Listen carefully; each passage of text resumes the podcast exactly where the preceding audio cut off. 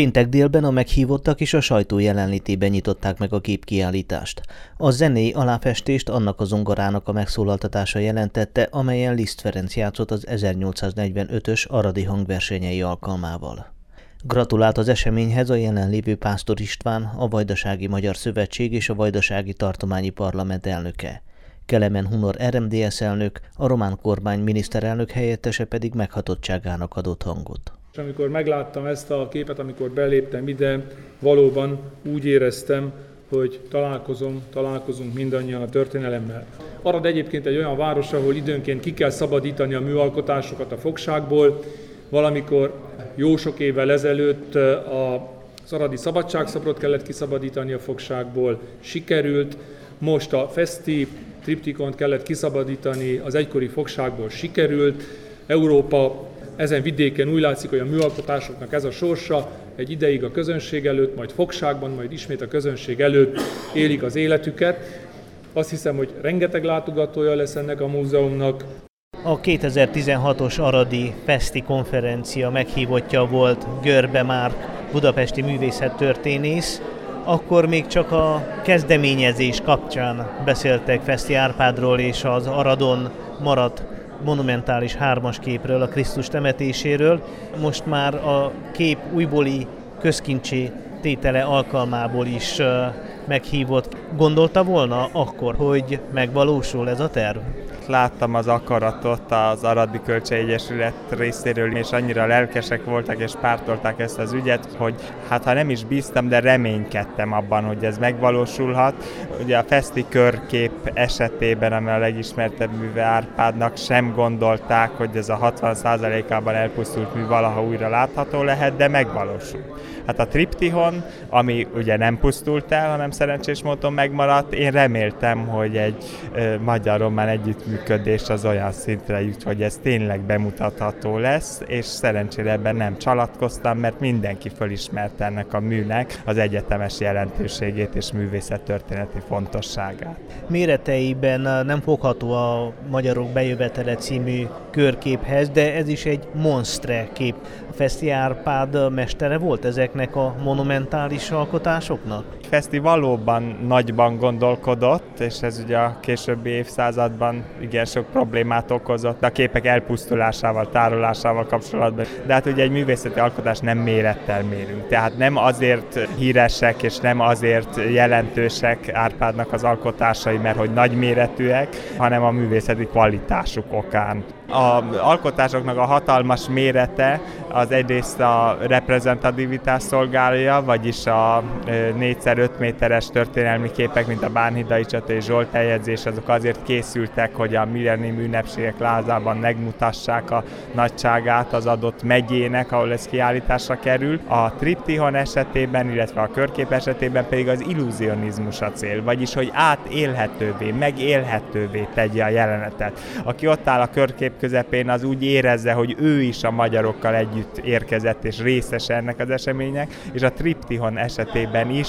az a cél, hogy ebben hát az emberiség legnagyobb drámájában részesüljön az, aki megtekinti a képet. Úgyhogy ennek a hatalmas monster mérete ez azt szolgálja, hogy ez a tragédia átélhető legyen, és ez valóban érezhető is. Például olyan történetek vannak, hogy orosz katonák térdre borulnak és imádkozni kezdenek, amikor megpillantják a képtárban a képet, tehát ez valóban sikerült Fesztinek, fölhívva a figyelmet az áldozathozatalnak a jelentőségére. Ugye, hogy Krisztus megváltotta az embereket, ennek az áldozathozatalnak a fontossága, ez nem csak bibliai szempontból, hanem emberi szempontból is foglalkoztatta Árpádot, úgyhogy ő maga is igazából az egészségét, életét feláldozta azért, hogy ezek a hatalmas alkotások megszülessenek. Úgyhogy az ő anyagi romlását, betegségeit valójában ezeknek a hatalmas műveknek ezeknek az kivitelezése igénybe vette, de hát ez az áldozathozatal, hogy a közösségért, a népért, nemzetünkért ilyen hatalmas áldozatokat hozzunk, ez Árpádra jellemző volt, és ezt szerette volna megmutatni, ennek a fontosságát, jelentőségét. Az aradiak, főleg a laikusok, azok érzelmileg kötődnek inkább a képhez, hiszen 60 vagy több mint 60 éve nem is láthatta a közönség ezt a festményt. Művészet történész szemével nézve mi a jelentősége annak, hogy most ismét állandó kiállításra kerül? Ez a 19. század második felére jellemző historizmus stílusának egy újra felfedezése, illetve egyenrangúsítása. Az a tény, hogy egyre több historizáló művésszel foglalkoznak, és egyre több 19. századi művész kerül reflektorfénybe, illetve az ő műveiknek az örvendetes megújulása és bemutatása érezhető szerte a Kárpát-medencében, az azt mutatja, hogy a valódi művészi kvalitásaikat és jelentőséget felismerik újabban a szakértők és a szemlélők is. 2016-ban a Költségi Egyesület egyik közgyűlésén jelentették be, hogy kezdeményezik a hármas kép a Krisztus temetése című triptikon újbóli kiállítását. Befogadásra talált ez a kezdeményezés mind az Aradi önkormányzat, mind a megyei önkormányzat, mind a múzeum vezetősége részéről? Fekete Károly, a kezdeményező költségi egyesület alelnöke. Igen, csak a probléma az sokkal régebbi volt. Tulajdonképpen már a Szabadságszobor újraállításának periódusa alatt én ugye itt említettem Szabóni Ferenc Írma muzeológust, aki többször interveniált akkor Dávid Ibolyán Angliánál, hogy hát ugye itt van ez a hatalmas fesztikép, és vissza kéne tenni. Ő szegény utána sajnos ugye elhunyt, és így én tőle megörököltem ezt a problémát, és úgy döntöttünk, hogy a Költségegyesület felvállalja, és szerveztünk konferenciát. Aztán nagyon kézre jött a Európa Kulturális Fővárosa cím, amire Arad ugye pályázott, és kértek a civil szervezetektől tőlünk is javaslatokat. Az egyik javaslatunk, ötöt tettünk lassan-lassan, egyik a másik után mindegyik beteljes teljesedik. Javasoltuk ezt is, és akkor a megyei tanács, aki a fenntartója a megyei múzeumnak, mondjam úgy, hogy örömmel fogadta, valóban tényleg örömmel fogadták, viszont ugye hely sem volt, mert a nagy képtári termek 1990 után, miután ugye azt a ott lévő szocialista, nem tudom milyen kiállítás ugye szétverték, hát maga a terem is 20-25 év alatt leépült. Tehát először a termeket kellett restaurálni. Mert hogy mekkora méretű képről beszélünk. Hát a kép maga is tulajdonképpen azért került 1913-ban le Aradra, hiszen a firenzei megfestés után európai képtár szinte nem tudta befogadni csak a Dresda és Berlini egy-egy időszakos kiállításra, majd a budapesti műcsarnok, és utána 13-ban az aradi kultúrpalota megépítésekor hát Aradra került le, mert a kép ugye majdnem 14 kerettel együtt, majd szinte 15 méter hosszú, több mint 4 méter magas, tehát egy összefüggő falra van szükség, ami 15 méter hosszú. Gyakorlatilag ismét közkincsé teszik a 1918 után, az első világháború után itt maradt magyar műalkotásokat. Így van, ez az egyik legfontosabb aspektusa az egésznek, hiszen ha már itt maradt az Országos Szépművészeti Múzeumtól egy letétnek több mint 50 tétele, akkor legalább legyen kiállítva. Tehát ez a minimum, amit elvárhatunk, hogy ne raktárak mélyén sínlődjenek ezek a képek, hanem közkincsér legyenek, és hát ez most büszkeségünk, és szerintem hát vonzereje lesz aradnak ez az új képtár, aminek egyenőre ugye csak a két nagy termét szedték rendbe, de hát itt is több mint 30 kép van, és hát felkerült ugye a legendás Litzenmeier kép, ami szintén 1957 óta nem látta senki, a Feszti képet 1953 óta, tehát nincs olyan élő ember, aki ezeket a képeket látta. Ezen kívül felkerültek olyan képek is, ami valószínűleg a, a Városházáról vagy a volt főispani hivatalból kerültek, például Acél Péternek a hatalmas nagy képe, ugye ő ideje alatt épült ki a város, a, a képen is a színháznak a tervrajzával, Orlai Petri Somának két portréja, Fábián Gábor és feleség feleségének képe. Tehát csodálatos képek, mindezek gyönyörűen restaurálva, tehát a múzeum és a megye valóban kitett magáért, és hatalmas összegeket áldozott erre. Lizenmayer Sándornak a festménye szintén egy nagy ritkaságnak számít, vagy mondhatjuk úgy, hogy már egy elveszettnek hit festmény került elő, amikor 2017-ben a csévékről letekerték a Festi 3-as képet, és ott volt ez a festmény is.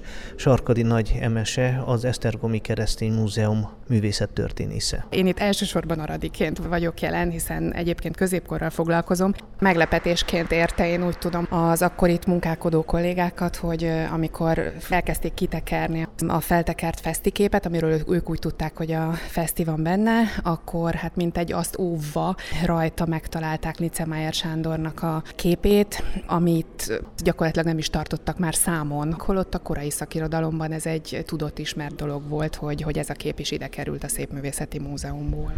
A képnek egy elég bonyolult címe volt már eredetileg is. A magyar küldöttség hírül hozza az ifjú Mátyásnak Podgyebrád György udvarába a koronázás hírét. Tehát miután Mátyást az országgyűlés királyá választotta, akkor Szilágyi Mihályék elküldték tulajdonképpen ezt a küldöttséget Vitéz Jánossal, Szilágyi Mihályjal az élen, hogy értesítsék Mátyást a koronázásról, és tulajdonképpen ezt a jelenetet örökítette meg Lince Májer Sándor. Ez a kép méreteinél fogva is különlegesnek számít, de mi a művészettörténeti vagy művészi értéke? 4 méterszer 6 méteres kép, tehát egy hatalmas méretű darabról van szó. Lincemeyer egy kicsit különleges képet festett, mert nem a megszokott Mátyást a tudósai, vagy az írói körében, vagy a könyvtárában ábrázoló, trónoló, uralkodót jeleníti meg, hanem az egészen fiatal, éppen frissen megválasztott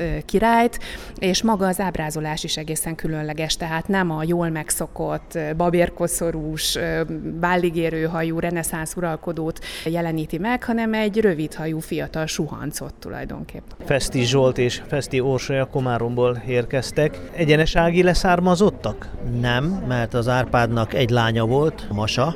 Azt kell tudni, hogy az Árpádék voltak hatan fiú testvérek és két lány, és a legkisebb fiú a Béla, ő az én déd nagyapám, Orsek meg az ők nagyapja, és ezen az ágon vagyunk leszármazottak. Az én nagyapám 17 éves volt, amikor az Árpád meghalt. Amikor az Árpád gyallán tartózkodott, Budapestről hazamenve, akkor a napi szinten voltak együtt rengeteget, és az én nagyapám nem csak az ő, hanem a testvérek emlékét is őrizte, hiszen például Kolozsvárot a protestáns, Egyesült Protestáns Teológia épületét Feszti Gyula tervei alapján készítették. Fél Andrási utat két Feszti tervezte. Úgy beszélt róluk, hogy az embernek az az érzése volt, hogy mindjárt valamelyik ajtó mögül előjön egyik másikuk.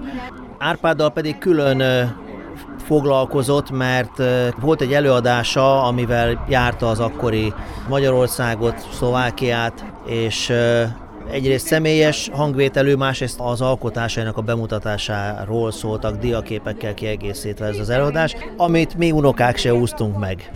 Magát a triptikont úgy tartotta számon a családi hagyomány, hogy konkrétan ez a triptikon volt az, amit Vilmos császár mikor meglátott, akkor a Feszti Árpádnak egy udvari festői állást ajánlott ezért a német császári udvarba. Ezt az Árpád azzal utasított el, hogy ő csak magyaroknak tud festeni.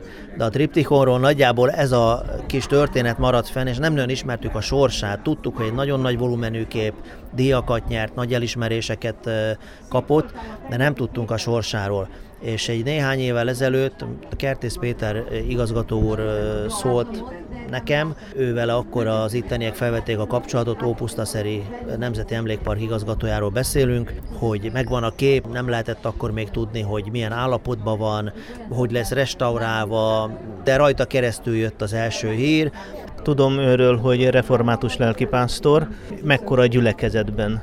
Én sose hittem, hogy egyszer lelkész leszek, mikor az lettem, nem hittem, hogy egyszer majd nem leszek, de nyolc év lelkészség után úgy alakult a sorsom, hogy egyszerűen lelkészi állás nélkül maradtam.